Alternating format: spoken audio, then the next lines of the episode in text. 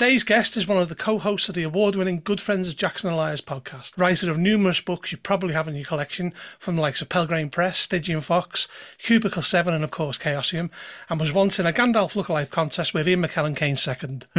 the all-round talented git, Mr. Scott Dorward. Oh, thank you. I, I'll own up to being a git. I'm not sure about talented. You're very talented, Scott, and you're far too modest.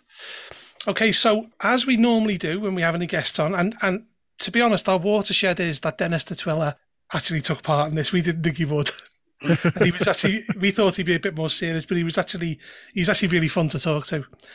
It was we we do a little quiz so just to see where you are you're at mentally today. Mm. And I believe Griff's got the questions there, Griff.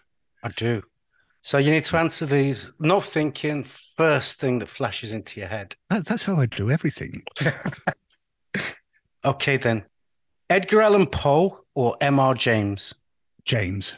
Fired at by a trebuchet or fired from a trebuchet? Ooh. I would rather be fired at by a trebuchet because I stand more chance of dodging that. Good. That's a good good answer. It depends what they're firing at you though, doesn't it? Uh, if it's a big it's a big hive of angry bees, I mean they're gonna oh, yeah, get you yeah. one way or another, that, aren't they? That's true. I didn't think that's true. Hunted by a serial killer or framed for a serial killer's crimes? Ooh. Um. Oh, let's go for framed for a serial killer's crimes. I, if nothing else, to make the next few months interesting. Yeah. I'll make a note of that. Yeah. for no reason whatsoever. No, no reason. the Shining or Salem's Lot? Ooh, uh, the uh, The Shining. I, I I find it very difficult to to choose between them because I think they're both excellent. But The Shining just has the edge. Fight a gorilla with a shark's mouth or a shark with gorilla's arms. uh, I'll, I'll, go for the shark with gorilla's arms because at least I can get out of the water. That well, that's the sensible choice. I mean, we mentioned this in the Dennis Detwiller one. We we asked Keith from the Titter Pigs, what was it? Fist fight a gorilla, or what was the other thing? Or or wrestle a crocodile? And he said fist fight a gorilla, and we just couldn't believe he'd said it. because I was, you know, a gorilla can literally pull your arms off the sockets, mm. whereas, oh, yeah. crocodiles are really easy to wrestle. But you know, it takes all sorts. A shark with the gorilla's arms could climb onto the boat. That's oh. that is true again, again, yeah, yeah. I'm not thinking through all the angles here. This is what happens when you tell me to answer off the cuff. I'm, I'm just getting myself into more trouble here. okay, well, and the last one: go on. Thrown, thrown down an oubliette or bricked up alive in a boudoir. I bricked up alive in a boudoir because it would smell better. It would. Yeah, but there's a chance you could escape from an oubliette, isn't there? Oh, with, bro- with I, broken legs. I, I, I, I am old and fat. I don't think I'd stand much chance of clambering out of one. If you were left there long enough, you'd be old and thin, though, wouldn't you? That's true. okay, well, I think uh, I think we've we've learned a lot from that, haven't we, Griff? I think so. I'm gonna I'm gonna input the data into the AI. uh, um, I'm I'm using uh, these questions to slowly train an AI, AI up to be an AI designer. Mm. Okay. So maybe if, data. if the other good friends of Jackson Elias guys need an AI podcaster, just get get in touch. Yeah. Oh, um, don't, please, please don't give them ideas. they would never get rid of you, Scott.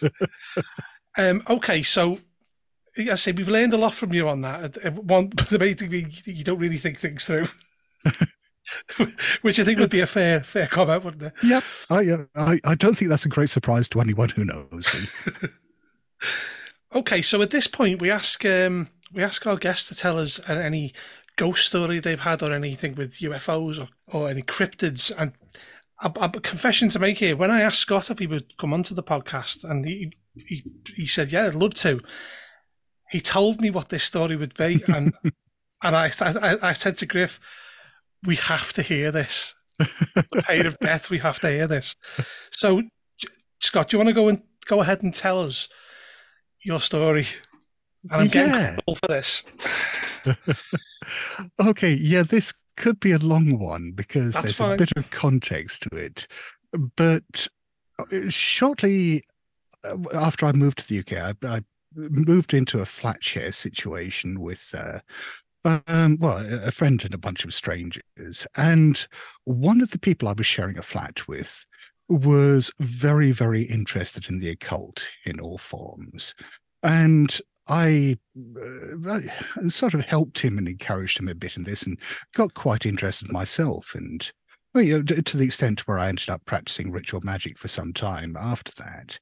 I, I should explain that I am a deeply skeptical person and I don't necessarily believe in anything supernatural.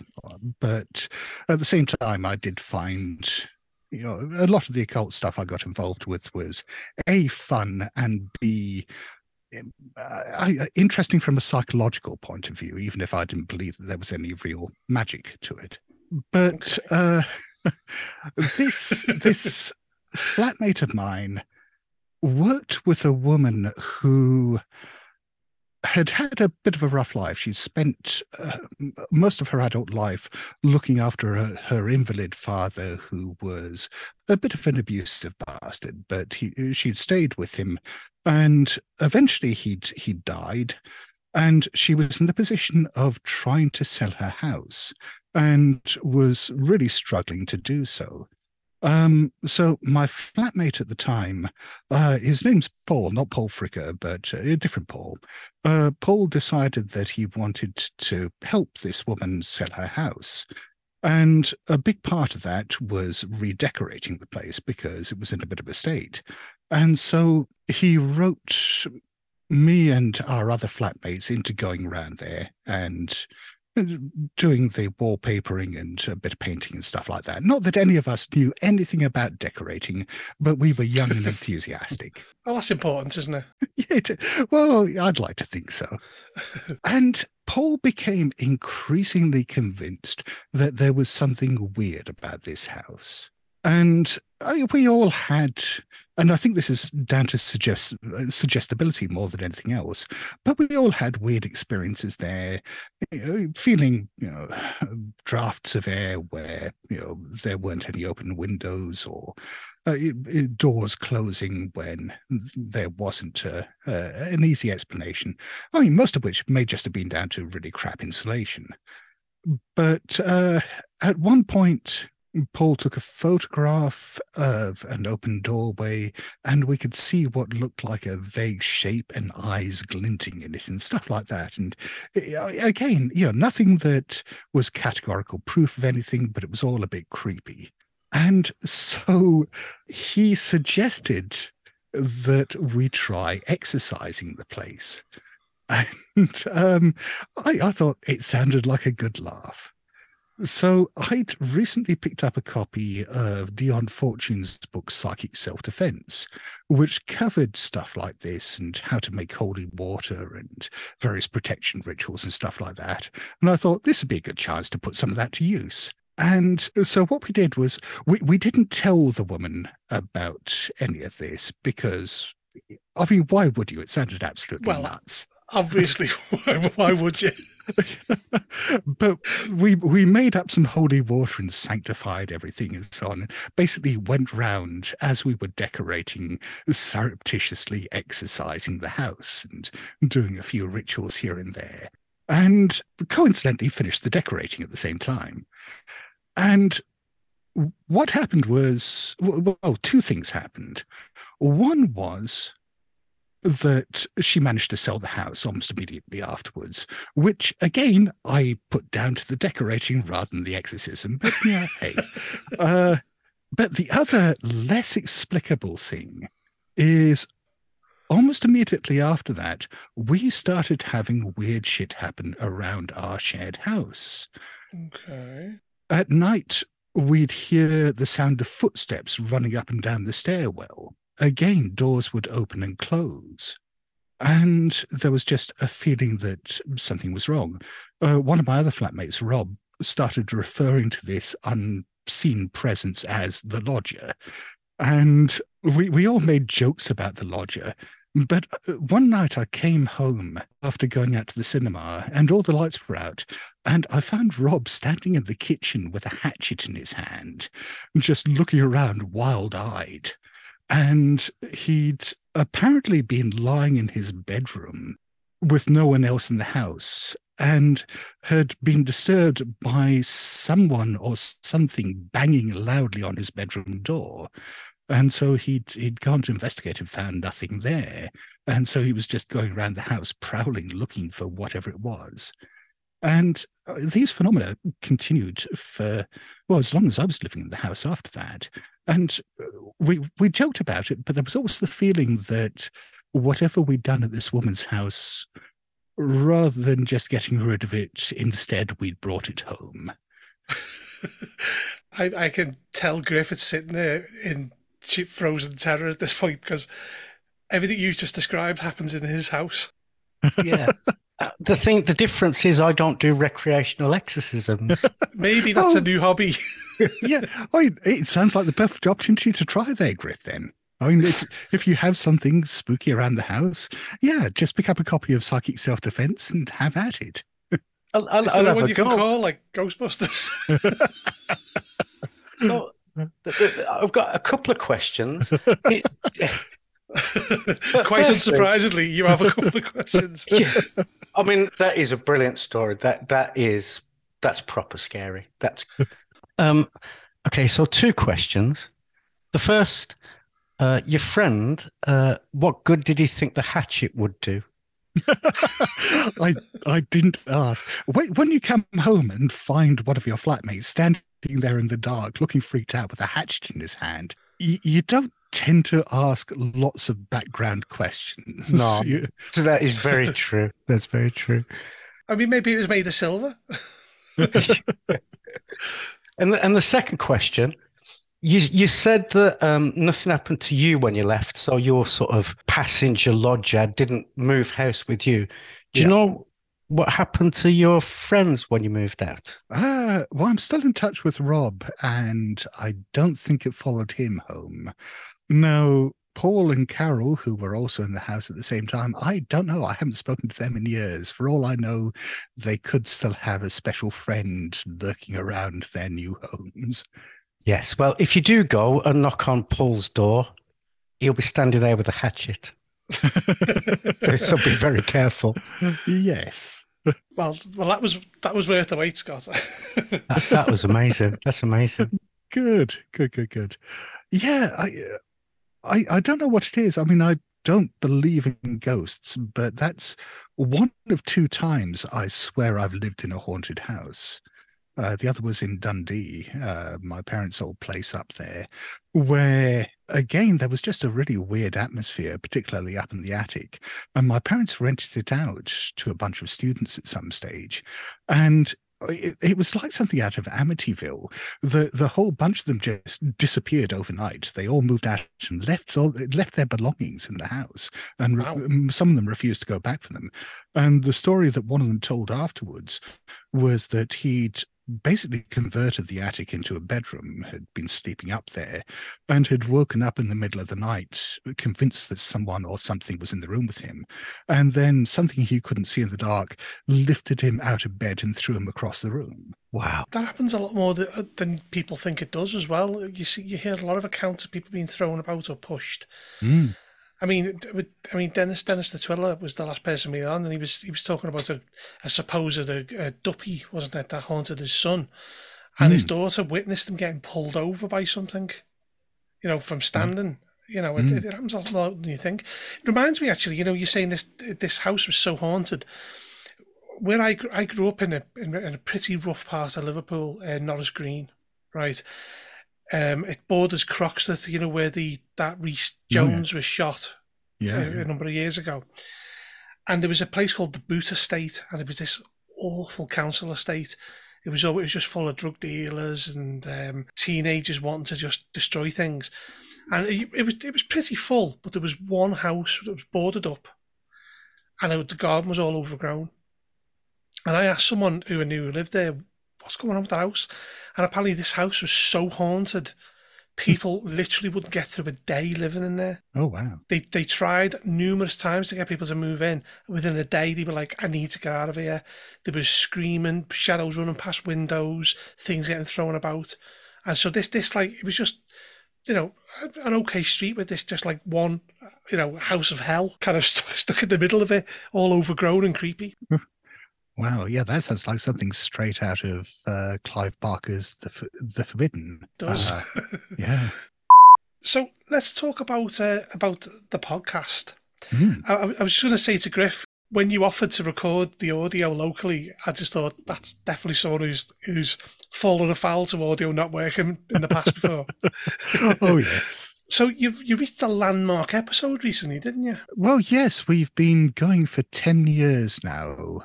So, yeah, we just put out our 10th anniversary episode last week at the time of recording.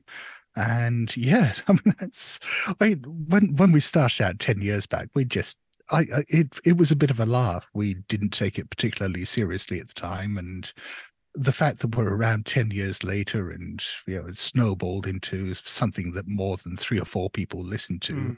is just amazing to us yeah it's um it it is it is pretty amazing, you know, considering some some podcasts don't get past a year. Mm. People just oh. give up quite quickly with, with some of them I've seen. Even even a year is a long time. I I looked at some figures a while back, and I think the vast majority, like ninety percent of podcasts, don't make it past episode three or four. So we're doing okay, Griff. Well, this is episode ten for us. Is this ten? This is this is double figures. Oh well, wow. well, well. You know, the the good friends have been going ten years. We've had ten episodes. I think we're about parallel lines here. Yeah, yeah, yeah, yeah, yeah. About tens, yeah. Yeah, I just want to talk about how I first became aware of, of your, your writing. Mm. F- I think the th- first thing I ever read that you'd written was was Hell in Texas. Oh God, yeah. From um, the things we leave behind. Mm. Now, yeah. I've I've spoken to, to Seth Skorkowsky about this, and he always, whenever whenever you get brought up in conversation, he always mentions this scenario, and he said it was it's like you had been there, you'd done this. Mm-hmm. What I mean, had you had you ever been to one of these Helen Helen Texas houses? Oh God, no, no! I've never been to Texas. I that that was all research. So what happened was I saw a documentary film some years back called Hell House, which is all about these evangelical hell houses. And I, I, just remember sitting there watching this with an increasing sense of horror at what I was seeing and thinking that I really had to use this in a scenario someday. And so yeah, basically just researched it and read about the area where I wanted to set it. I decided to set it in East Texas for no other reason than I'm a big Joe R. Lansdale fan, and a lot of his stuff I. is set around there.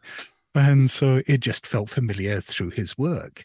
Uh, not that Hell in Texas feels anything like a Lansdale story, but it was just the setting. The Hap and Leonard wouldn't take any of that, would they? They'd be no, well in there beating up all the monsters. They really would, yeah. and, and and so yeah, I, I just read up on it, uh, and then I, I wrote up an early version of it, and Keeper Murph uh, from uh, the Miskatonic University podcast w- was very kind in that he read over it and told me everything that I got wrong because he lives in East Texas. in fact, I created a fictional town in it, but I gave it a very specific location, and it turned out to be something like 10 miles from where Murph lives, just by coincidence. and so yeah he just went through and sort of said yeah no they they're called it, it, would be a chief of police not a sheriff. We don't have basements in east texas. So lots of useful stuff like that. So i went through and mm-hmm. corrected all this stuff and apparently the end result was good enough that when seth read it he thought i was texan well, you know, if, do, you, do you own a gun or do you own many guns and do you shoot at clouds? uh, no, no, I, I do shout at clouds, but I don't shoot at them. when you get to a certain age, you just end up shouting at clouds, don't you? Invariably. so the, the next thing I'd like to, to mention is um, is Masks of Nyarlathotep. Mm. Now, I've read the entire scenario cover to cover, and I've done a 16 part series on it for my channel. and you, as as many would know, you wrote the the Peru chapter. Yeah, yeah. How daunting was that to, to come in and add to something which so many people hold as a, as a sacred cow of gaming? I yeah, it was daunting at first, but whatever trepidation I felt was quickly overcome by just sheer enthusiasm. I first ran Masks of Nyarlathotep back in 1985 when it came out. In fact, I liked it so much I ran it twice in the same year for two different groups. And wow. this this was a formative experience for me as a role player. That campaign just set my expectations of what an RPG campaign could be. And that's still very much the case these days. And so when Mike approached me and sort of said, Yeah, we're doing this new version. Uh, do you want to get involved with revising it? I, I leapt at the chance. And we were divvying up the, uh, the, the chapters between us. The way it worked was that there were four of us working on the project: uh, Mike, Lynne Hardy, Paul Fricker, and myself. And we decided that what we were going to do was take two chapters each to revise and rewrite. And then that left effectively one slot left over for one person to write a new introductory chapter. And so, yeah, I, I, I said, you know, that's what I really want to do more than anything else. Mm. And and yeah, that that was that that was like a dream come true for me. Yes, it was huge shoes to fill but at the same time, yeah, it was just such a an opportunity to geek out and and sort of um, do something that teenage me would have just given his right arm to do. Uh, that yeah, how could I say no? Well, I mean, you you didn't say no. Luckily, it's funny because um, I played it back in the day as well. I seem to remember us dying a lot in Egypt when we did. Yeah. What, just in Egypt? I, I, I think we lost four investigators per session when I ran it. Being a bit generous, isn't it? Four per session. no, um, it's funny because I've, I've, I think I've mentioned this to Mike Mason when I've seen him. That I, I think masks as it stands now with the extra stuff, the extra stuff you've written and the extra stuff based in Harlem is the definitive edition. Oh, good. I, I, I wrote the Harlem stuff as well. Um, oh, did you? Yeah, yeah, I yeah. I, that. Yeah, I, I, my girlfriend at the time was very interested in the Harlem Renaissance and had done a lot of studying on that, and she told me a fair bit about the history of Harlem at the time. And I, I realized, based on you know the the setting there, that we had to bring at least some of that stuff in, some of the real history of Harlem. I, you know, I, I'm not an expert on that by any means, and you know, I'm, I'm really glad that Chris Spivey well, for a start, read over the chapter afterwards and caught a lot of mistakes and fleshed stuff out. Yeah. But also that, um, you know, he then tied in a lot of the stuff there with uh, Harlem Unbound and, you know, made it into much more of a sort of real vibrant place within the game. Yeah, because I, I often felt with the first introduction you get to, to the uh, the bloody tongue is just them being awful. You never meet yeah. any, anyone, any any kind of African Americans there. Yeah. That are like, like you know hard done by or like the good guys, yeah. And I thought it quite kind of addressed it quite well. And I, I mean, obviously having Chris Spivey after he's written Harlem Unbound read it, that must have helped enormously. Oh yeah, absolutely, yeah. I mean, that is a really good book as well. Yeah. Although I think it's the most I've ever paid in shipping for a Kickstarter. Do you don't want to know how much? One I dread book, to think. I dread. Sixty-five dollars. Holy shit! I know. did, did, you end up having to pay customs duty on top of that as well? I don't. I don't think I did. Oh, that's a small mercy. Well, you know, I've got the first edition, so it's it's all good. Uh, yeah. So so as as as of um, as I said, I can I consider the way it is now. I think anything more added to it would be pointless. Mm. I, th- I, think it's a great campaign. Controversially, I think Impossible Landscapes is better, but that's a different conversation entirely. I, have yet to either read or play Impossible Landscapes, so I I have no opinion on this. oh, it's an absolute masterpiece. It's incredible. Oh, nice. Um, it's funny, you know, you said you ran it twice. Mm. This is something we we touched on, and Griff did as well. Was we were talking about it with um with with Dennis Detwiller. He's he's running it for the tenth time. Wow. Of the campaign, and Griff made the point that people think if you get a big campaign like that, you, that they, you can only ever run it once. No, no, God no. No, I, that's the thing about I think RPG scenarios and campaigns in general that because every group of players is going to approach them in a different way, that I, I think even if you tried, it would still end up playing differently eh, every time. Enough so that as a GM, you're going to face new challenges, have to be creative in different ways. And if you're the kind of GM who uh, plays to see how things are going to turn out, and to see what crazy stuff the players are going to do, then yeah, it's it, it is going to be endlessly entertaining. Yeah, I mean the thing is, his initial first three playthroughs, from what I understand, because I've spoken to Dennis quite a lot, not on the podcast, and he he'd run it something like he said six and a half times. I was wow. like a, a, half time. He said, "Oh yeah, one of the groups had to fold and all that, but it allowed him to tweak things before release." But um, yeah, I, I, I think uh, you know, unless it's something huge and utterly daunting like the enemy within, you know, where it's like it's five books and five companions to do the full mm. campaign, which, as luck would have it, Griff's about to start running for us. nice. Yeah.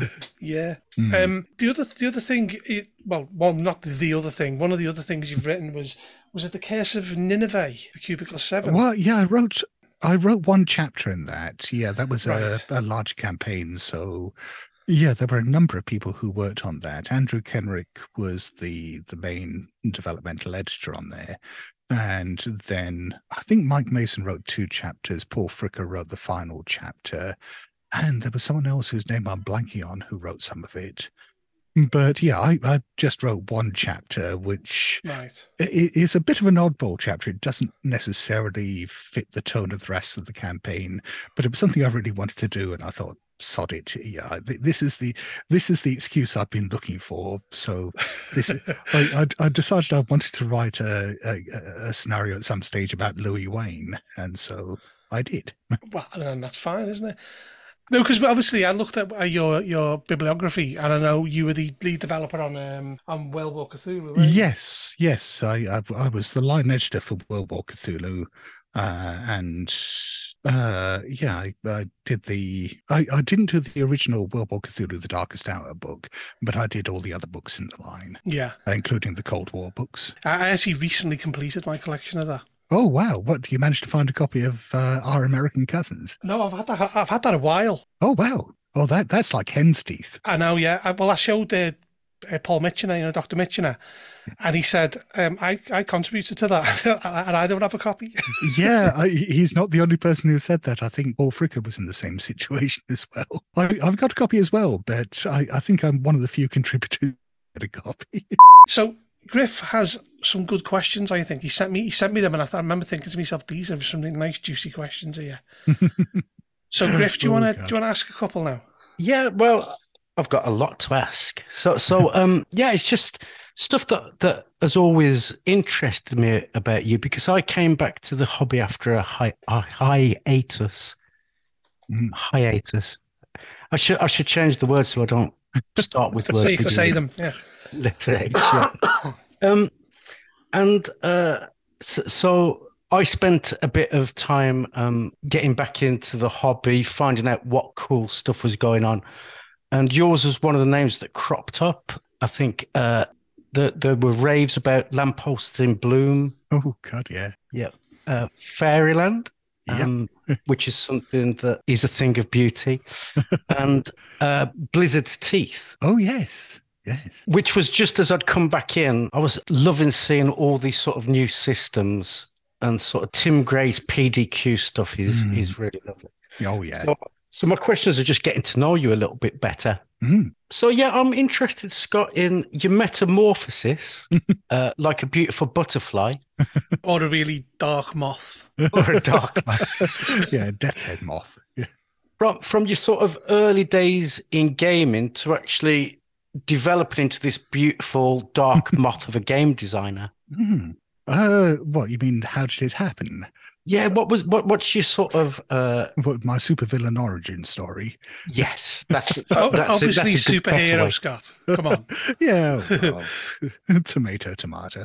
Um, so I, I, I've I've been gaming since the early '80s. I, you know, I started out as a teenager in oh god about 1982 or so can i just pause there i find it hard to believe you were a teenager in 1982 Well, well you, you, find it difficult to believe that I was ever a teenager. Is that it? Or, yeah.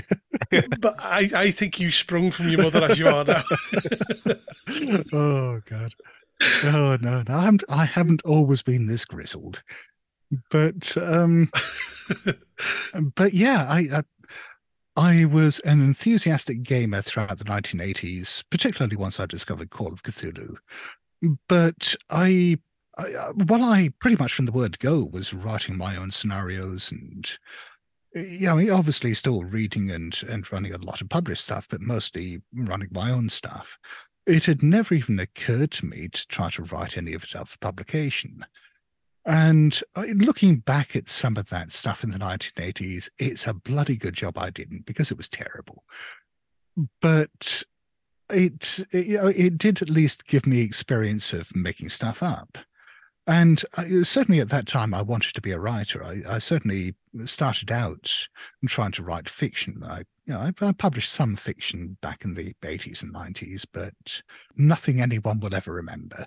And uh, uh, what happened was I, I, sort of went into hibernation throughout the 1990s. I stopped gaming mainly because I, I moved to Milton Keynes and I hadn't found a gaming group here. But then in the early 2000s, I found the MKRPG group there uh, here rather, and I got to meet a lot of people who were doing their own stuff, and there's I mean people like uh, James Mullen and Neil Smith, and um, they, I mean I was about to say Paul Fricker, but this was before he started publishing stuff. And we, we, we all sort of encouraged each other to some extent at the club. And at the same time, I started going to conventions in the UK and started running uh, my my own stuff at cons for. Well, in some cases for game designers. In fact, you know, started running games for the people who'd actually written the games, which was a, a weird and scary experience. Yeah, I've been there. and so I, that that for a start gave me a bit of confidence, but it also led to the weird situation where some of these game designers would say, you know, I really like that game you ran. Uh, how do you fancy writing it up? And so that's how I came to publish things like Fairyland and my early stuff for Hot War and uh, uh got involved with Dead of Night and things like that. And uh, from there, I Paul had started working on what would become Call of Cthulhu 7th edition. And so I helped out with that uh, editorially and ended up writing, uh, well, I ended up writing uh, uh, Blackwater Creek for the, the main rule book, but we decided that it wouldn't fit in there. And so that ended up going in the Keeper Screen instead. Uh, but from there, yeah, it, it just sort of snowballed. Um, around the same time, I got made redundant from my day job, so I just thought, yeah, sod it, I'll see whether I can do this full time. And do you do it full time? Yes, no. Um, I don't do anywhere near as much writing as I used to, but I do a lot more podcasting, uh, and that's in a lot of ways taken over from the writing. I, I mean, I still do write the occasional scenario, but it's nowhere near as much as I was doing, say, ten years ago. Hmm. Cool. So, what is it about horror in particular? Um, what what does it give you that other genres don't? That is a really good question, and one that I have thought about an awful lot without ever coming to an adequate answer. And it's one that I tend to ask other horror fans and horror writers when I meet them. You know, this whole question of, you know, what draws us to horror? And the answer that I've had from a number of other people, which resonates with myself as well, is that it's just the way our, our imaginations work. You know, if I sit down and try to think a an idea for a story or a game or something like that, my default mode is to come up with something dark and and terrific just because you know, th- those are the ideas that occurs to me. And i mean it's been like that since i was a kid. I was a morbid kid. I was always reading horror and and watching horror films from you know far too young an age. And yeah it's it's it's just what appeals to me. I i don't think I can rationalize it. It's just the way I'm wired. It's funny you should say that because when we interviewed uh, Alex Galot a couple of weeks ago, he pretty much mm. said the same thing. You know, he watched horror movies that he shouldn't have been watching. You know, he read a lot of like nasty stuff, and as it turns out, he now kind of makes a living doing stuff for Miskatonic mm. Repository, whether that be writings for things, whether that be doing art for people. He, he's making yeah. a living out of it, and it's funny how that it, it, seems to be the ultimate gravitation, doesn't it? If you're if you're inclined towards these kind of things, you want to produce something of that kind of thing. Yeah. I, it's this is where you hear that old truism about do what you love and you'll never work another day in your life. And if anyone ever tells you that, punch them in the mouth. Uh, oh, that's a total lie, and it, it just really is, Yeah, yeah there, there is no better way to change your relationship with the hobby you love than to start doing it professionally. uh, but yeah, but but on the other hand, yeah, if you can keep your enthusiasm for it, and not everyone does, then yeah, it, it's it's rewarding in a different way but I, I would counsel people who sort of think that it's a, a dream job to come up with stuff like this for a living that mm, you, you might be surprised at how it it changes how you feel about the hobby. No, I get I get that to be honest. It's like the, the whole idea that chefs don't mm. want to cook when they yeah. get home, isn't it? I was going to ask, uh, what are the films that you were watching that you shouldn't have watched, and that you can remember, and what what did you read that you weren't supposed to oh, read? I can remember three really formative experiences as a kid. Uh, one was I, I think my mother realized fairly early on that I really liked spooky stories, and she bought me a copy of uh, Edgar Allan Poe's Tales of Mystery and Imagination. And I absolutely adored that book. And I, I, think I read it when I was like eight or nine or something. And it just clicked with me. I just loved the oppressive atmosphere and the horrible stuff that was going on, the people murdering each other and all that good stuff. And that, that really clicked with me. And around the same time, my father bought me a copy of uh, Denis Gifford's book, A Pictorial History of Horror Movies, which was this book about the history of horror cinema from the silent era up to uh, it, it, was published in the early 70s, so around that time. And I, I, just remember spending hours looking at all the pictures and stills in that book and reading about all the people who made these amazing films and uh, realizing I just wanted to see all of them. But the thing that I think had the most impact on me was when I was about 10 or 11, there was a series on British TV which did mercifully find its way out to Hong Kong. So I, I got to see it, which was uh, a, a, series called Beasts that was written by Nigel Kneale of Quatermass fame.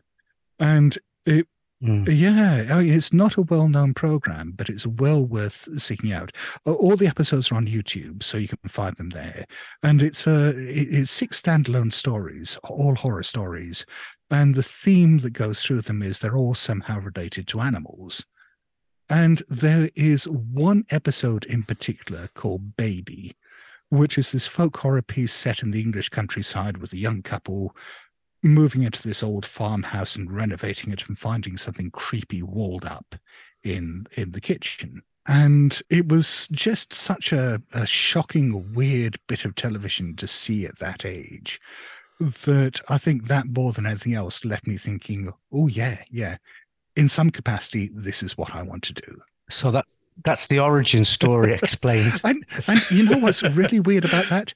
I some years back, I went to a panel at the Alt Fiction Festival in Derby, and there were a number of fiction writers there on the panel who were talking about their formative experiences, and they were all about the same age as I am. Um, I'm trying to remember who they were. Uh, Tim Lebbon was certainly one of them. Uh, uh, Sarah Pinborough, I think, was one. Um, and they were talking again about their formative experiences. And and one of them mentioned seeing this program on TV and they were describing it and one of the others piped up and said, "Oh, hang on, that's that's the baby episode of Beasts," and they they went round, and it turned out out of the four of them on the panel, three of them had seen that at about the same age as I had, and all three of them had been left with a lifelong love of horror as a result of it. So, I mean, that that for a bit of television that almost no one remembers, that is such a formative thing for an entire generation. Joe, it's funny because when I was, I've got a, I've got a story about this. Right, when I was young, my mum wouldn't let us watch. I mean, I'm I'm the eldest of five boys, right? My mum would not let us watch anything horror related. But there's two things I remember from my childhood that terrified me and still do. Tales oh, of the yeah. Unexpected, Royal Jelly. Oh, yeah, yeah, yeah.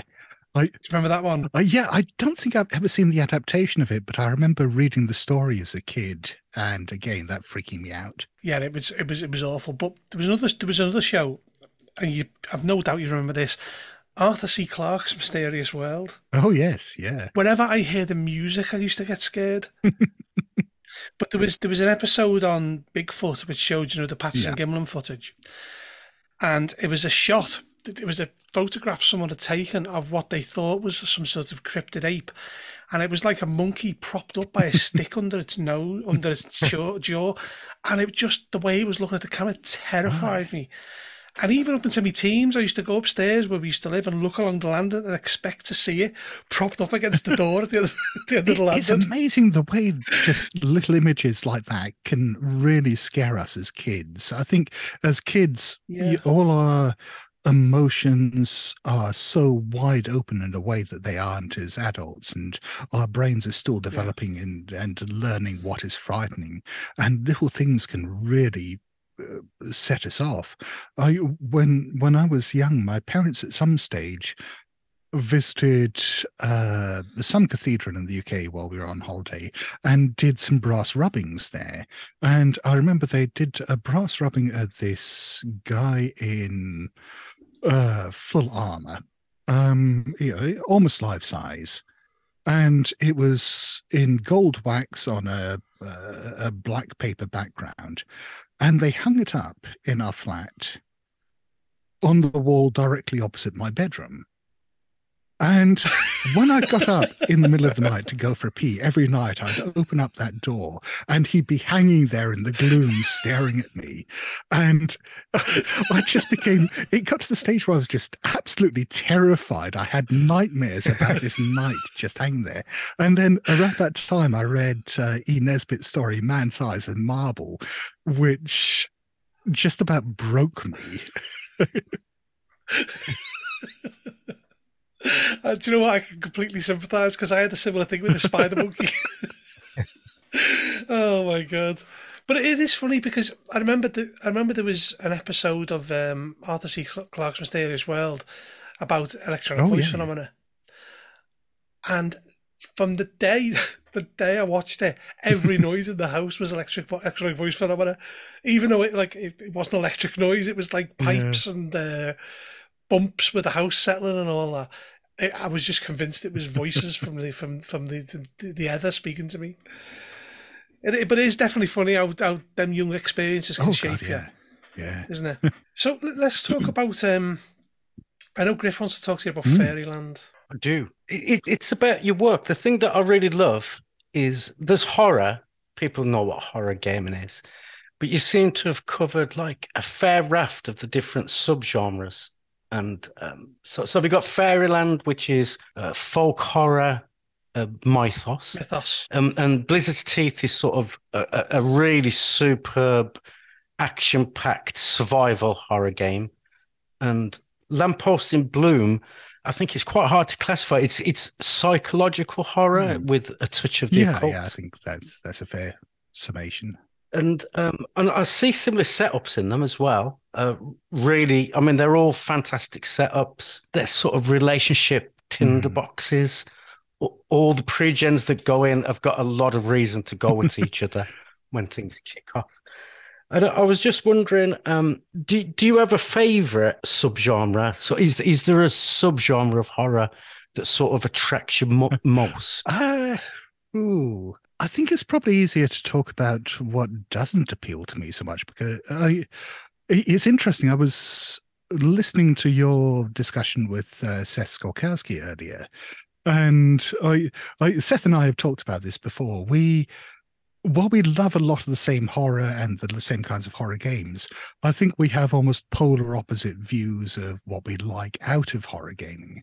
which is Seth is all about investigation. Mm. He loves investigative games. And personally, I'd be very happy if I never played another investigative game in my life. Um, I think investigation is a useful conceit for getting into games, but what I really like is is the more survival horror type. And uh, yeah, I guess survival horror would be my favorite genre. I prefer well, I prefer situations where the characters are in a situation that is tied to them, that they're not just kind of outside investigators that are picking through a mystery, that where there is investigation, they have real stakes involved with that, whether it's to save themselves or to save other people.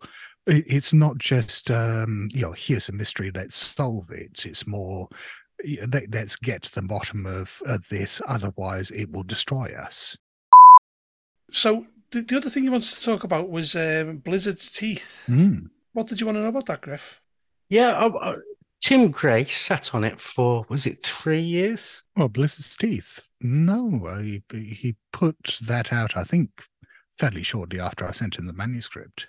In the foreword, that's what he says. Did he? Uh, I don't remember that. Yes, yeah. So maybe you did race Avalon. I think, I think really? so. Yeah. I, I, I don't remember that at all. I oh gosh. Yeah, I mean, I, it could be it could be that I am. Uh, yeah, I, I'm getting on a bit, folks. I mean, I my, my memory ain't great. So I read this bit, and I was thinking, crikey, and you'll see what my question, why my question is what it is. it says here, I actually played this adventure with Scott at a con. I forget which one. A little later, he dropped me a line with a write up he'd found time to do. And then I sat on it for three years. Ah, okay. With good intentions to do something with it, mind, but nevertheless depriving you of more Jawsy goodness. Finally, here it is. Oh, okay. Yeah, I I don't remember there being that delay. I do remember that I ran it for Tim oh, I think at Continuum, like pff, over 10 years ago, prob- almost probably more like 15 years ago. But yeah, I don't remember it, it taking that long to come out. But then, then again, yeah, in RPG publishing, everything takes a long time to come out. I, have I've had I've had books I've worked on that have taken five years to come out from when I put the manuscript in. Wow, it's funny that because when we spoke to Dennis, he was very much of the "it'll be ready when it's ready." Mm and, and that's, that's something I buy into with, with the way me and Alex are working at the moment. We know we should have done something to follow out the success of viral, but it's not red, it's not right, so we're, we're not mm. doing it. I'd rather release something late and good than early and bad. I think that's a real luxury you get when you self-publish. Yeah I suppose. That you don't necessarily get when you're working for publishers because they've got schedules to keep to, and when they give you a deadline, is generally because you know they've got other stuff in the pipeline and they want to make sure that stuff keeps moving. So mm. yeah, I I agree. I much prefer working like that, but it's a luxury that I think very few RPG writers get. Hmm. Because it's funny, isn't it? You should say that because that being the case, if you're given deadlines, why is everything always so bloody late? Nothing. Because, I mean, for Cassim example, nothing ever comes out on time. because there's a lot of things that need to happen after the manuscript goes in, from editorial to layout to commissioning artwork to uh, to the actual printing process and distribution. That all takes a lot of time. But it it's it's funny though, isn't it? Because when we were when we obviously when we spoke to Dennis, that's one of his big bugbears, and he said that's why we just don't give a date anymore. Yeah, we just say it'll be ready when it's ready. So before we go on about, uh, is it is it lamppost or lamplight in bloom? Lampposts. Lampposts in bloom, right? Keith from the Titterpig said he he's played this, and you ran it. Oh uh, right. At, at one of the recent good friends. Oh yes, yeah. Weekends and he said it was one of the best games he'd ever played. Oh, nice. Or, or, unironically, he said it was incredible. Oh, wow. And and I don't want to know how it is because I want you to run it, run it for me. yeah, I'd be very happy to. Because I don't know whether you remember a couple of months ago on Twitter, you said you'd run something for me. Oh yes, yeah, yeah, yeah. And I said I will hold you to that. Well, I'd like to play that. I don't know anything about it. Yeah. but that's one I would like to play if you ever get to, get a group to run it. Okay, or... yeah, I will warn you. It it's a game that comes with all the content warnings. Think of a content warning; it's in there. oh no, absolutely fine. Listen, you're you're going to be playing Inversion soon. Play testing my next scenario, and I there were times I was reading this shaking my head. it was that bad. it's just Alex is one twisted man. Uh, yeah, I, I, there's I, have had the experience a few times of writing something and then looking back at it and thinking, where the hell did that come from? Oh God, oh God, why did I do that? so, Griff, without without talking about it, can you can you skate around what it's about? Yes. Okay. Well, the thing I love about lampposts, well, there's there's a lot of things that I really like about it one thing it comes back to, um, we were talking about it previously, the relationship tinderbox, mm. and the, the, there is a mystery, and the uh, there are multiple mysteries, and the mysteries are contained within the characters that are interacting. Yeah, and they're not nice. it's quite it's quite psychological. Um, I could imagine um, players falling out with each other if they played played in character because some of it's quite quite dark. Oh yeah, I, I have you the, the, the first convention game I ran of it. I, the it's not that they fell out, but it was it was one of the weirdest convention games I've ever run. It was at one of the South Coast conventions. I think it was Conception, one of the conventions where we basically played in a holiday camp that had lots of lodges. And we took over one of the lodges to play this, group of five players and me. And it it turned into an impromptu LARP in that the the players were sort of breaking off and scheming in different groups and talking to each other, having intense conversations, using the layout of the lodge and stepping outside into different rooms, and people putting their ears up against doors to try to overhear conversations. and at one point, we had two characters come to blows, and the players literally rolled around on the floor, mock fighting as this happened. And it, it was just amazing. That's what I was wondering. I was wondering. I was the, my question was going to be how many times did you run it before you got a punch up? but it's the first the first time. Yeah, yeah. It is a it is a scenario that does predispose itself to murder. you don't get to say that very often. and it, it, it it really is a thing of beauty. It reminded me of a, a, a, a lot of what we've talked about previously. I definitely picked up that sort of oppressive psychological atmosphere that we've talked about.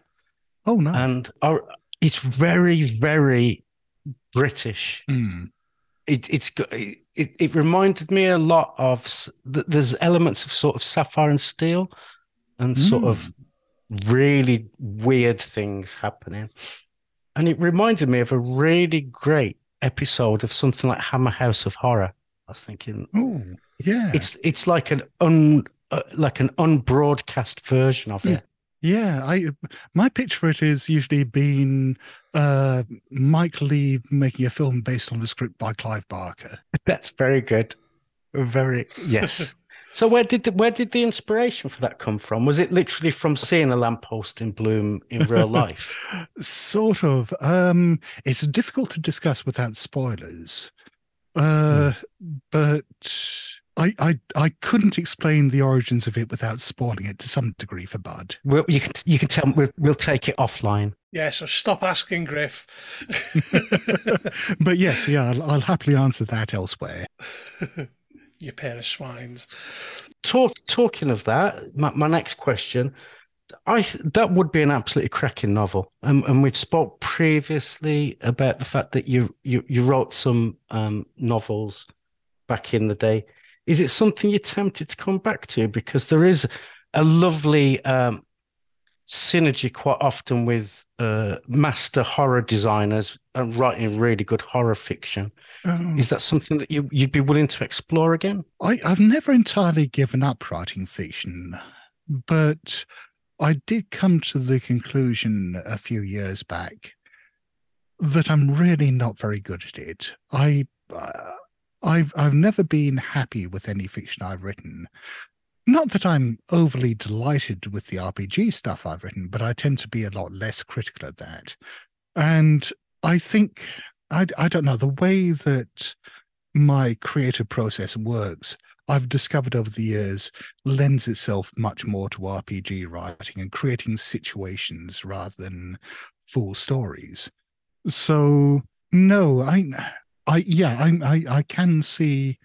I, I've I, I've sometimes thought that Lamppost in Bloom could be an interesting thing to convert into a TV or a film script, but Definitely. but at the same time, I don't think I really want to. I it, it's it's just not something I think I'd enjoy doing, and it's not something I think I'd be very good at. Well, may, maybe one of our um, many many listeners is in the film industry, and I'll take you up on that offer because it, it, it you, you're in for an absolute treat, bud, and um, it's a pity if you do play it virtually because it would be quite good to get somebody by the throat, I think. well, I don't think Scott ever goes to any of the conventions I go to. I'm I'm hoping for the day that he comes to Grogmeet. Yeah. Um, because Paul Fricker does. There's no excuse. well, my excuse my excuse is that I almost never leave my house. I I am a classic shut-in. I I go out to the shops maybe once every couple of months, and that's it. Well, I mean, I mean, I'm I'm tearing into a bit of a shit if I'm being honest. I think it's COVID that did it. Yeah, yeah, that that was certainly you know, it for me. That that changed the way I live my life, and yeah, I I don't really go to in-person conventions anymore. That said, I am supposed to be going to the Innsmouth Literary Festival uh, later this year, so we'll see how that goes. Well, I hope to see you at a convention someday. Yeah, likewise. I've got I've got one on. question left that's been burning. Mm. Creatively, what's your undiscovered country? Where where would you like to explore in your sort of writing and your design? Oh gosh. Uh, I would very much like to do more stuff that's not horror. I've not written much science fiction, despite the fact that it's one of my favorite genres as a reader. And I do keep wanting to to do some of that. The closest I've got is my friend Malcolm Craig did this game oh, about 20 years ago called Hot War, which is one of my favorite games, which is this post apocalyptic uh, old history game set in 1963 Britain after uh, the Cuban Missile Crisis went hot. And it's a, a game filled with weird science and horrors, but it's it is still fundamentally a science fiction game and I had a lot of fun writing for that. But I've not really done any SF since then, and I, I keep, I, I keep wanting to uh, do something that just explores weird ideas like that. I, as as well as horror, the other big influence on me as a teenager was the the new wave science fiction of the 1960s. I, I grew up reading that stuff. Not in the 1960s. I'm not quite that old, but um, yeah, it says you. I, I was a precocious reader, but I wasn't reading that stuff when I was five.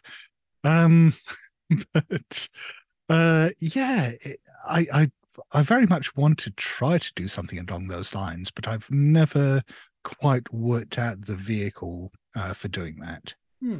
Would you ever be tempted to write your create and build your own vehicle, write your own vehicle? No, I I don't think uh, my brain works in the right way to be a game designer. I I, I am a scenario writer certainly, and I've written kind of campaign settings and and all sorts of fluff.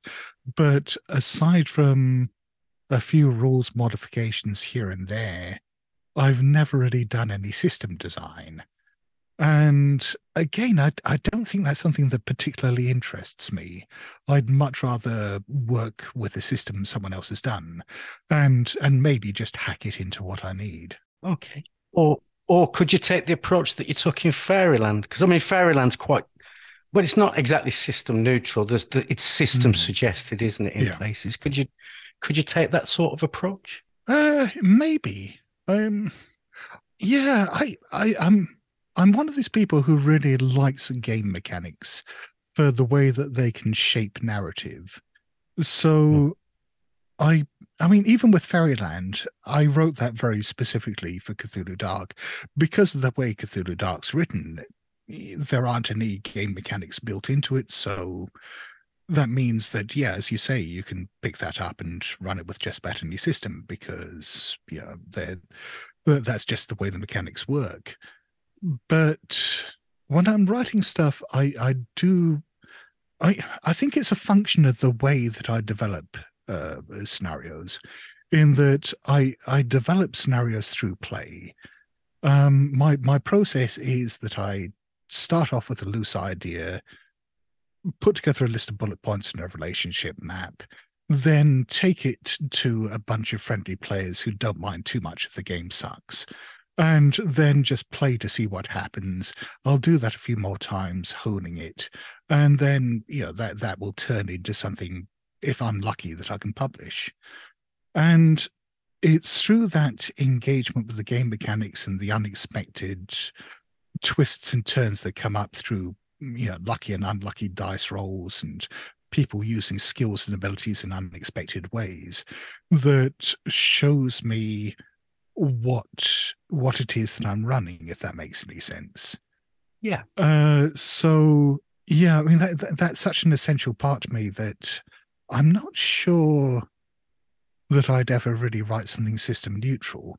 I may write it using something like Cthulhu Dark or you know a, a similar system that's so rules light that what you see on the page doesn't necessarily seem to reflect game mechanics. But but that wouldn't be the way I'd think of it in my mind. I mean, system neutral things are something I, I genuinely dislike because, you know, I, I think with some scenarios and things like that, you can intrinsically tie the mechanics of the game to make the scenario fun. Mm-hmm. Uh, but have you, ever, have you ever read Pax Cthulhiana? I, uh, I've not. No, because that's no, a, I don't think so. It's a system neutral Call of Cthulhu one that was kickstarted, and it's actually pretty good. And I, I remember reading it and thinking, there's a number of kind of Lovecraftian systems you could make work mm. for hmm. this because it doesn't really tie anything, but it ties the lore like quite well. It's it's about it's a scenario about um, Cthulhu emerges from the Thames mm. and sends a tidal wave all over um, all over the UK. Okay, it, it, was it was it was one of the few system neutral things I've ever read that I thought was mm. pretty good, and I think it, it was more down to the lore being intrinsically tied to how you imagine the game than a system mechanic being important, if that makes yeah. sense. Yeah, yeah. Because when you see Cthulhu, you know what you're gonna you know what you're gonna get with Cthulhu. yes. Instant death or a D hundred SAN loss. so the question is, Bud, mm-hmm. how far did the tidal wave go? Would I be safe in Leamington Spa? Um it wiped out London, so yeah. That's a shame. well, shame it didn't wipe out Leamington Spa. It's a shame that it wiped out London. You, you know, if if a tidal wave was to wipe out anywhere in Britain, um, I would I would hope Leamington Spa would be quite low on the list. uh, I mean, that's a very specific desire, isn't it? and and also, while there are a lot of people that I do know and like in London, there's an awful lot of people live there that I don't like. Uh, well, if if nothing else, it's made me feel grateful for living about as far inland in the UK as you can live. Well, do you live in the Midlands? Well, I live in Milton Keynes. Which oh, we've Milton Keynes, yeah, yeah, yeah, of course. Smack in the middle of England. so I've got I've got a question for you with regard to um, Call mm. of Cthulhu. I was just wondering what you thought on it. Um, do you think Call of Cthulhu Seventh Edition neuters Call of Cthulhu as it was originally intended? No, no, not at all the two biggest complaints I remember from the playtest feedback, which are the ones that keep coming up over and over again when people talk about that, are uh, the luck mechanic and pushing rolls.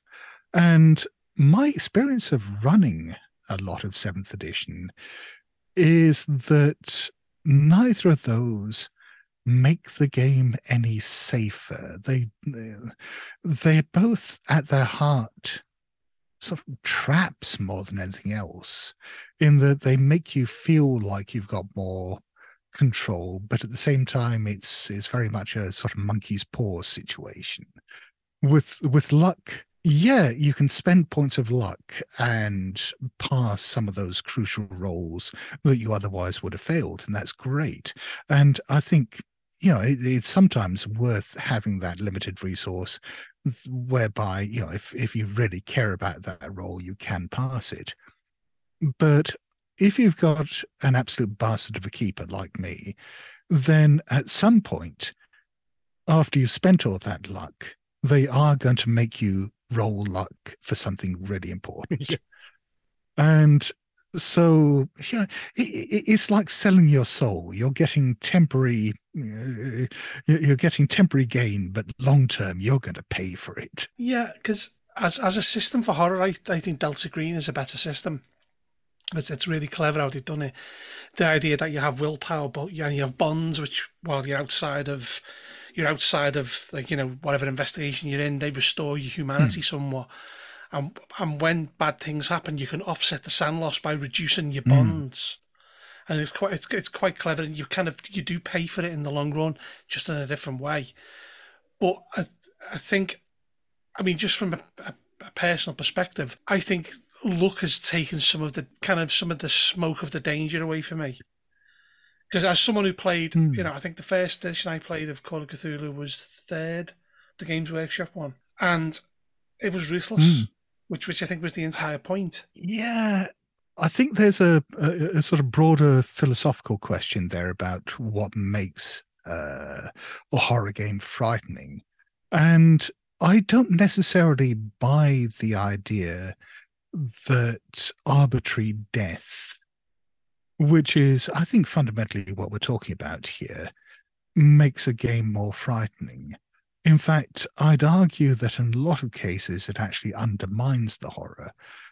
And this goes back to my experiences of running things like Masks of Nyarlathotep in the, the 80s, which is if you're playing a character and you know they've got a very limited shelf life, if you know that one wrong roll at the wrong time is going to be guaranteed death, then it makes it very difficult to invest in that character.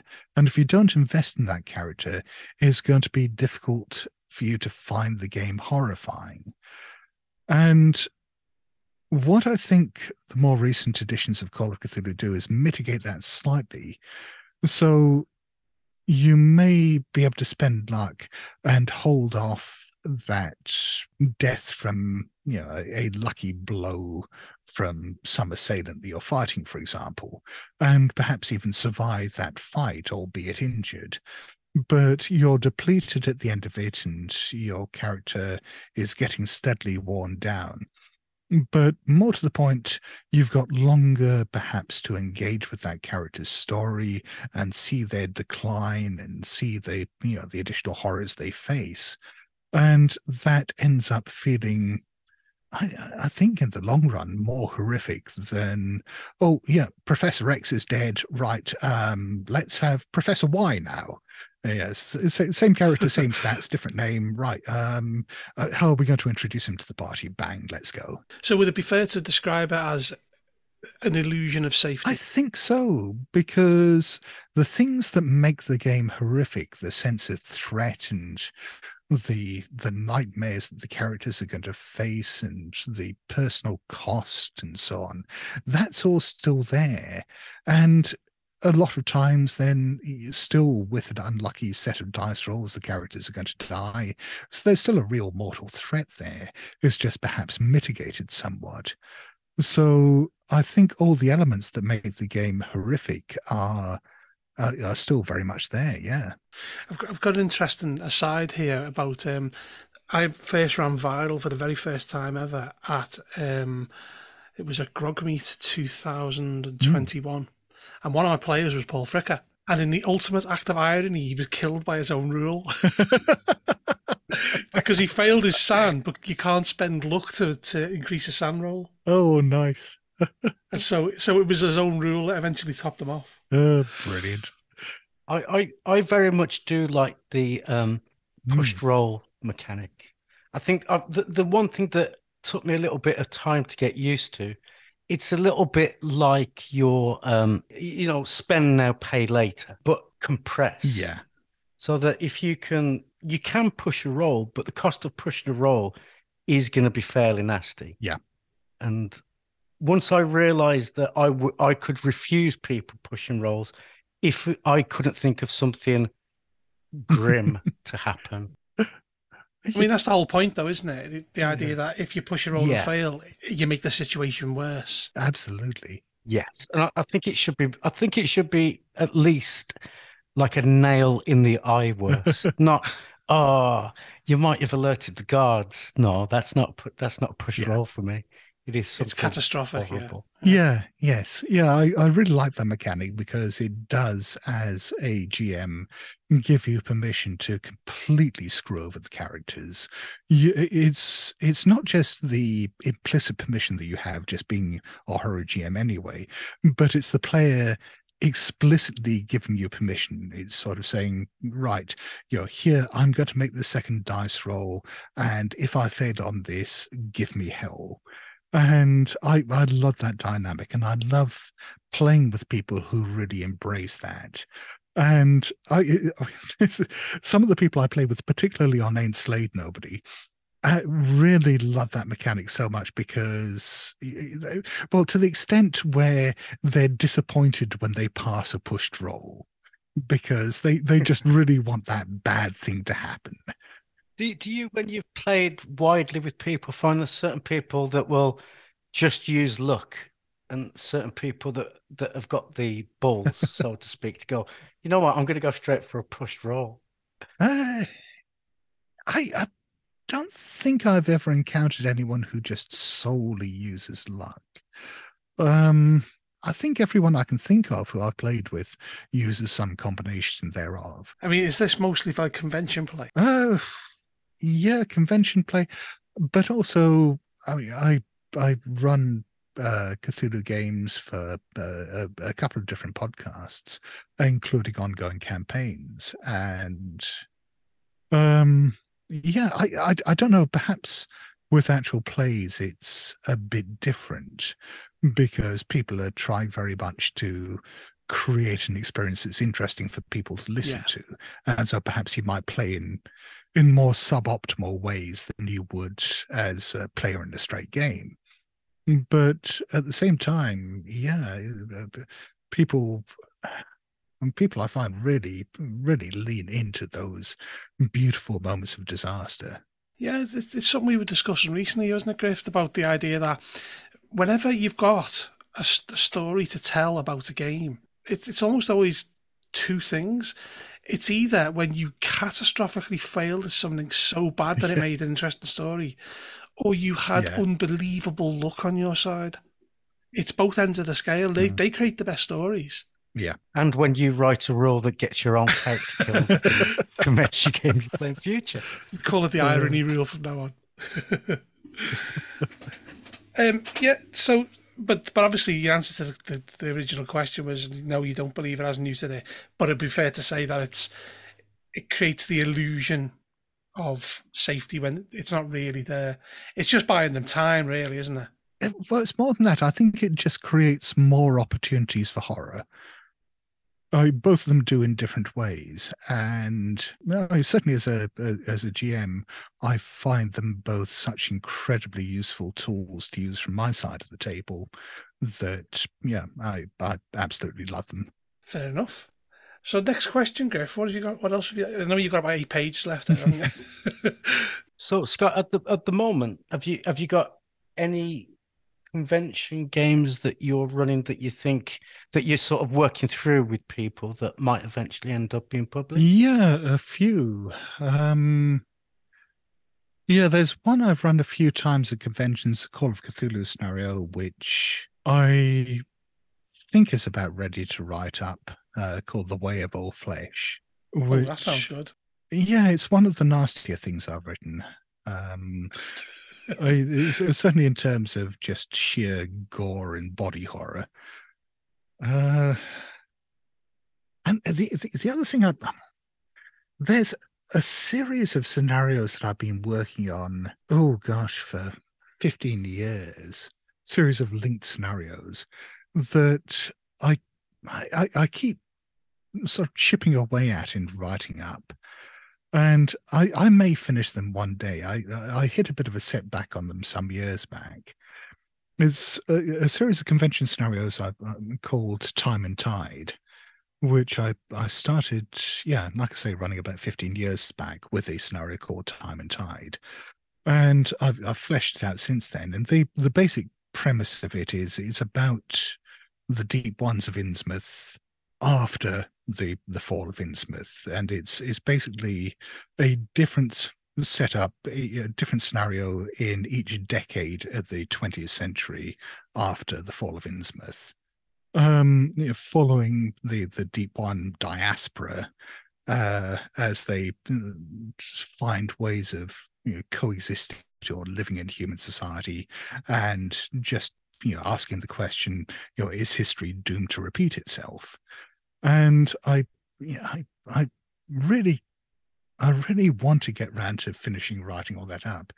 But the, the problem i had with it was about five years ago i read a novella uh, called the litany of earth by Ruthanna Emrys which has got almost exactly the same premise, and she did such a good job of it that I I, I just haven't been able to shake the fear that if I ever write it all up, then you know I'm just going to face accusations of plagiarism. Oh, that's that's such a shame. I mean, there's parallel sort of mm. evolution, isn't there? I mean, and I think it could be the fact that it's such a good idea that it's attracting designers and writers like magnets because it needs to be explored this idea. Yeah, maybe. So oh, I don't know. I I may finish writing that up someday if, if I can rekindle my enthusiasm. so so how many? So you said that was um sort of different yeah. decades. Uh, how what what sort of so, so, that would be from sort of the nineteen twenties through to uh, the start of the twenty first century. Start of the twenty first century. I mean, if it's any encouragement, the longer you leave it, the more you have. so you've got I don't know what year it is. I think it's 23. Uh, the the Innsmouth raid in the Shadow over Innsmouth is the end of 1927, start of 1928. Yeah, and it's 2023 now. So you've got seven years before you'd have to add another decade. so I better get a move on. So uh, another question, actually, uh, this I've, I've been I've spent all day working, but I was thinking of things I could ask you. It's something we've also touched on with Dennis, and it's something we've done a whole podcast on, which is about the horror of artificial intelligence. Oh God, yeah. I was yeah. wondering what your take on that would be. I I actually wrote an article about that a couple of years back for an art magazine called Trebuchet. Oh, did you? Um, yeah. I the the the article I wrote was about it, it, was it was a rather cheeky, playful article that was about the weird artifacts and hallucinations that were happening in AI at the time, particularly in early versions of um, uh, uh, of, of AI generated art and and the early versions of GPT creating weird text. And yeah, my my playful take on it was, you know, one day one of these things is going to go wrong in such a way that it's actually going to create a genuine Lovecraftian horror. Um, but but I mean, these days, I mean, I yeah, I think like everyone else, I've been playing around an awful lot with AI tools recently and seeing what they can do, and now they're frightening me for different reasons. uh, yeah, it's the idea they can put people out of work is exactly. the most frightening you know, and it's creative types were always the people who would always find find work because they were uniquely creative more often than not. You know, I suppose someone working in a factory, not that this is anything that was against working people working in factories because someone's got to do it, yeah. But people who work in factories, you can imagine a robot doing just a repetitive thing day in, day and out, but to be genuinely creative, but it, but it's not genuine. It's it's counterfeit creation, really, isn't it? Yeah, but the problem is for a lot of creative enterprises, that's good enough. I mean, it's already good yeah, enough, well, yeah. and it's going to get better. So you've got the situation where already you've got you know people using ai generated art in publications you've got advertising copywriters and people who write content for blogs and websites losing work because people are getting gpt to to write the same content and it is good enough you've got the case recently, like a few weeks back, there's an audiobook publisher that announced that they were sacking all their narrators and replacing them with AI generated voices because, again, that's good enough at the moment for the kinds of stuff they're doing. And the, these are just the beginning days of this. What, yeah, it's, what, it's months old at this point, isn't it? Yeah. And what frightens me is that yeah, for example, Microsoft is bringing out a new version of Office that's got a lot of GPT related stuff built into there. And it will be able to do stuff like create spreadsheets and VB code and uh, SQL code and stuff like that just from prompts.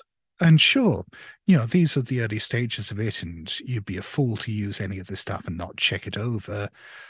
But I imagine pretty quickly companies are going to be able to see that, oh, yeah, we've got, you know, half dozen people here managing our finance spreadsheets and so on. But yeah, if if we just keep Bob there and get him to you know, get him to put in these prompts and check the work afterwards, we don't need the other five guys. Yeah, that's that's a scary prospect, isn't it? Yeah, and and I don't think we as a society are ready for that. If we end up in a situation where this disruptive technology comes along and puts, I mean, let's be conservative to say twenty or thirty percent of the workforce out of a job, mm. things are going to fall apart fast. Oh yeah, absolutely. Yeah, I think something you said there as well struck a chord um, that I'd not really thought about before, which is when you said good enough. You know, this is yeah. good enough. Whether I mean, if you're the producer of content, you're sort of defining what's good enough. And I'm wondering what happens when you end up with a situation where people set the bar low enough that AI can creatively do it and get away with it. Mm. What's that like? And and because essentially you could just have a sea of good enough stuff.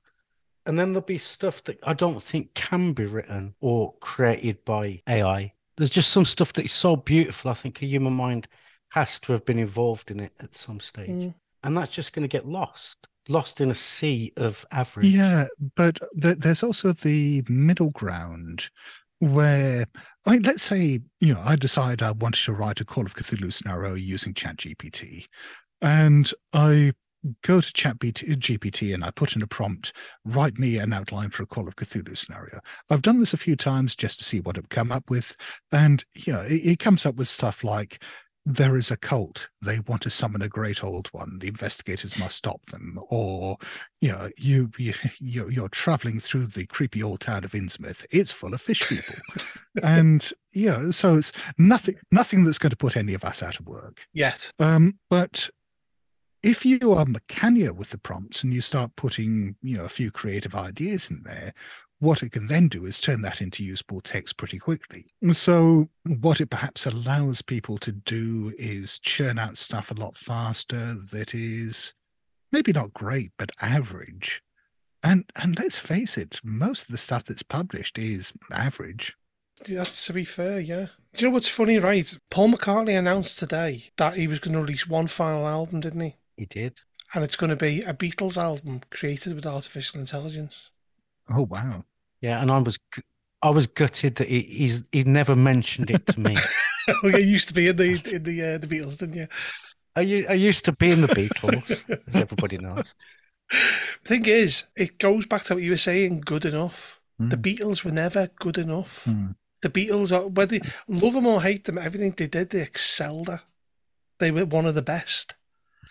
And but, can AI, all because all AI is going to do is take what they've written and work something out from that. But that was never the Beatles. They always came up with new ideas. But I think there are two different things here that AI are used for, and it's important not to conflate them.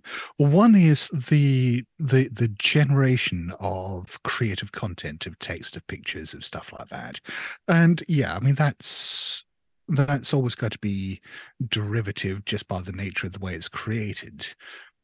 But the other thing it can be used for that is very different is in, you know, for example, replicating voices, replicating faces, and so on, where there's still a human driving intelligence behind it telling it what to do, but you're using mm. it as a tool to sort of fill in the blanks or create tools or you know instruments or, that that wouldn't exist otherwise. So, you know, if for example Paul McCartney, I don't know how he's doing this project, but if for example he is writing the songs himself, but then using the AI tools to the voices of, uh, you know, uh, say, John Lennon and George Harrison, or to perhaps, you know, enhance some of the guitar sounds so that, you know, someone plays a riff, but the AI then tweaks it so that it sounds more like George Harrison played it.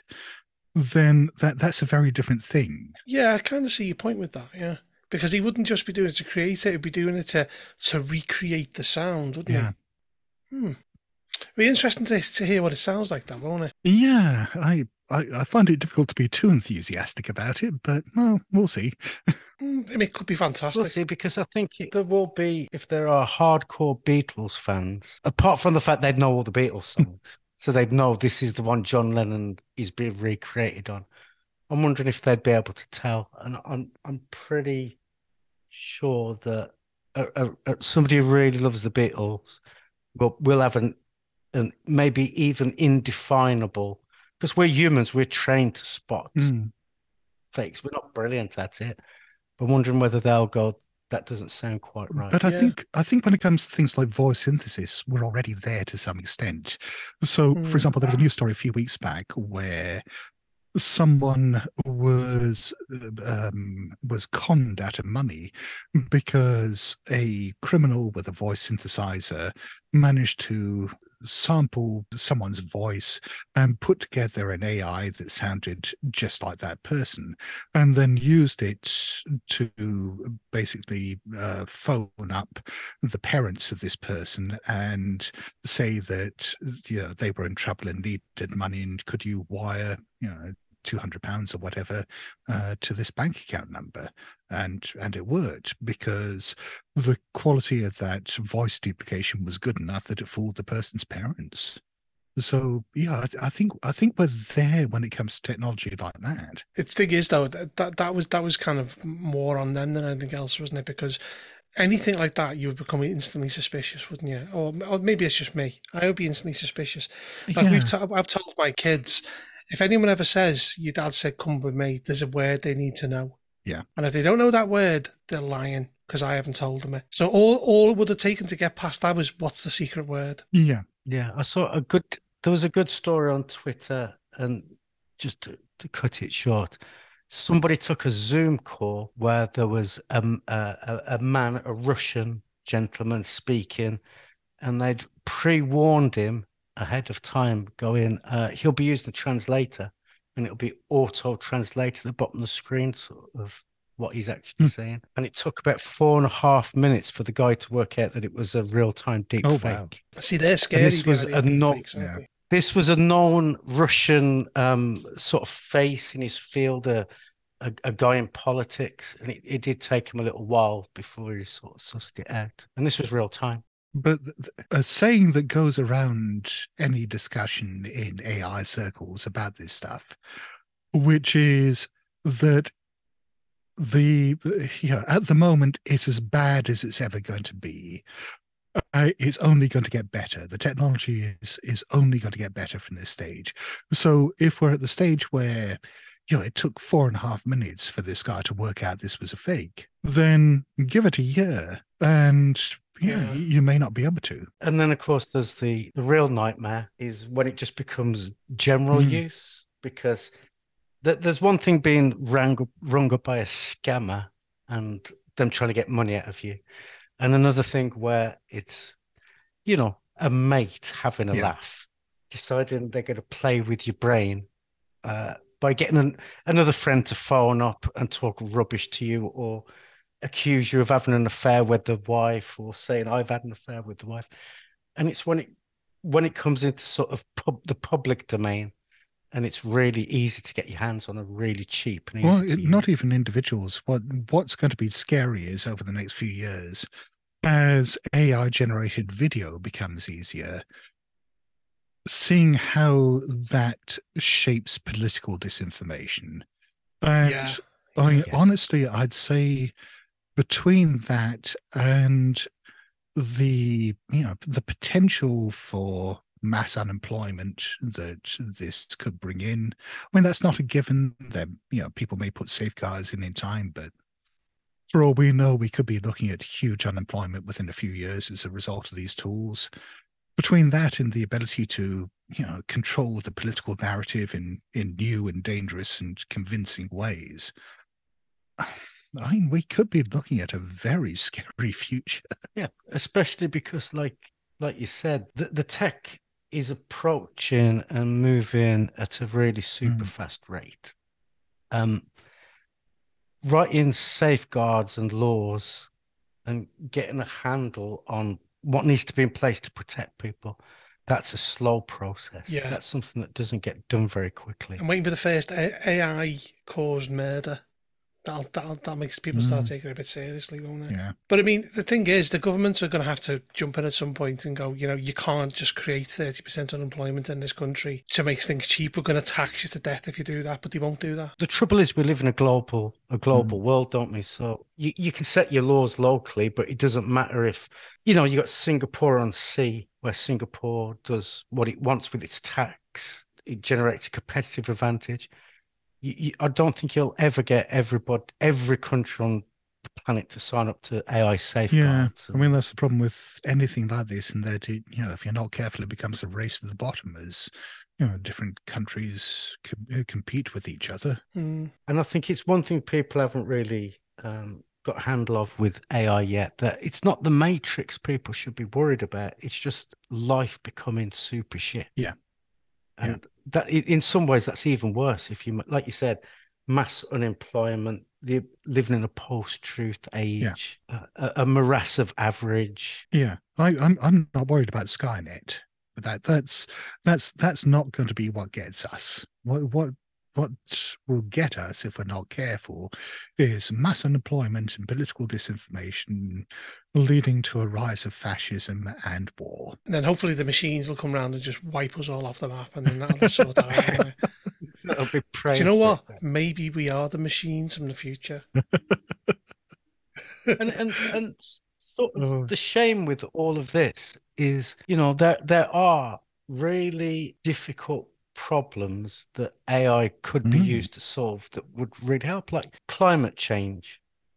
You know, th- there's got to be a, a role somewhere for AI to help solve that. And there's a lot of really difficult biology problems, particularly at the quantum level, that you're thinking AI might be something we could use to tackle this. And it's just going to be scammers. It, but it's what, but it's what you were talking about when we talked about it, though, Griff. The the problem you face with with AI is the integrity of data, and there are still people who deny climate change. Hmm. You know, so you know when you're saying about the um, the astrophysics paper someone had written, except one of the sources was just completely made up.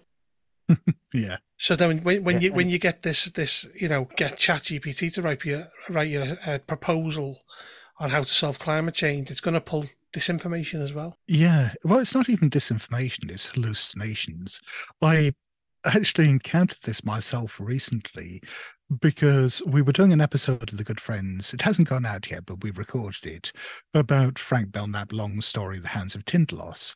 And I thought it would be interesting as an experiment to get ChatGPT to write a synopsis of the story. And so basically, I, I told it to go off and do that. And it came back and it gave me a synopsis. And I, I, went through and there were a couple of mistakes. And then I got to the end and it wrote its it, wrote a, an entirely different ending to the story. It, it yeah, it, it it ended with something that was plausible given what happened to the story, but bore no relation to what is actually in the text. And what was even weirder was I thought, well, as an experiment, let's try getting Google Bard to do this, because I mean, Google Bard is similar but but shitter. I mean, it's it's really not very good. Uh, and so I got it to do the same thing, and it it was even more wrong with a lot of details. It threw more mistakes in, and it gave. It also offered up a bit of a publication history of the story that was entirely wrong. And I think at one point it credited author, authorship to August Derleth, which was weird. Um, and then, and then again, it wrote its own ending that was almost exactly the same as the ending that ChatGPT had come up with, to the extent where I had to go back and check the original story and just make sure that I wasn't hallucinating it. Like some kind of weird Mandela effect. Yeah. oh God! Oh, that's interesting. So, so yeah. So, I mean, one of the, one of the reasons could be that somewhere on the internet somebody summarized it and did a synopsis and that's what they put. Yeah. It could be a fan fiction thing, couldn't it? Someone's written an ending for it and when the the, yes. the, the AI has gone into the web, it's found the beginning, the middle, and it's had a variety of endings. And it's the most popular one seems to be this this fan fiction ending that someone's written. Yeah, but there you go. That proves the point, though, doesn't it? Mm. It's it's duff information. Yeah, and then somebody publishes the hallucination and and, and it perpetuates. And it goes yeah. back onto the internet, and a large language model picks it up six months later, and suddenly everywhere on Earth, everything's changed. you're gonna you're gonna start talking the, the Mandela effect there now. yeah, well, it, it is like the Mandela effect, isn't it? Sort of people who were convinced that Nelson Mandela was dead. Yes, and See, I, it must. Uh, I, ne- I never thought that. sort of a Facebook rumor or something back in the day, and that went around. And the the Berenstein verse, versus yeah. the Berenstain verse. I mean, it's still fa- it's fascinating, and the fact that Beats by Dre were never called Beats by Dre. Yeah. I'm sure they were. Yeah, you know, I've certainly seen them referred to as that. Well, almost exclusively. They've they've never been called it. They're called Beats. Huh. And I I know they've been called Beats by Dre. Yeah. Because he was one of the developers. Huh. Hmm. But you know. Weird. Um, okay, we've been going for over two hours now. so should we should we should we wrap it up there? Sure, yeah. Um, um one thing, Scott, mm. is a couple of episodes back, which translates to a few months ago, Griff was going to have a play around with my scenario viral and get get it to rewrite it as a Shakespearean play.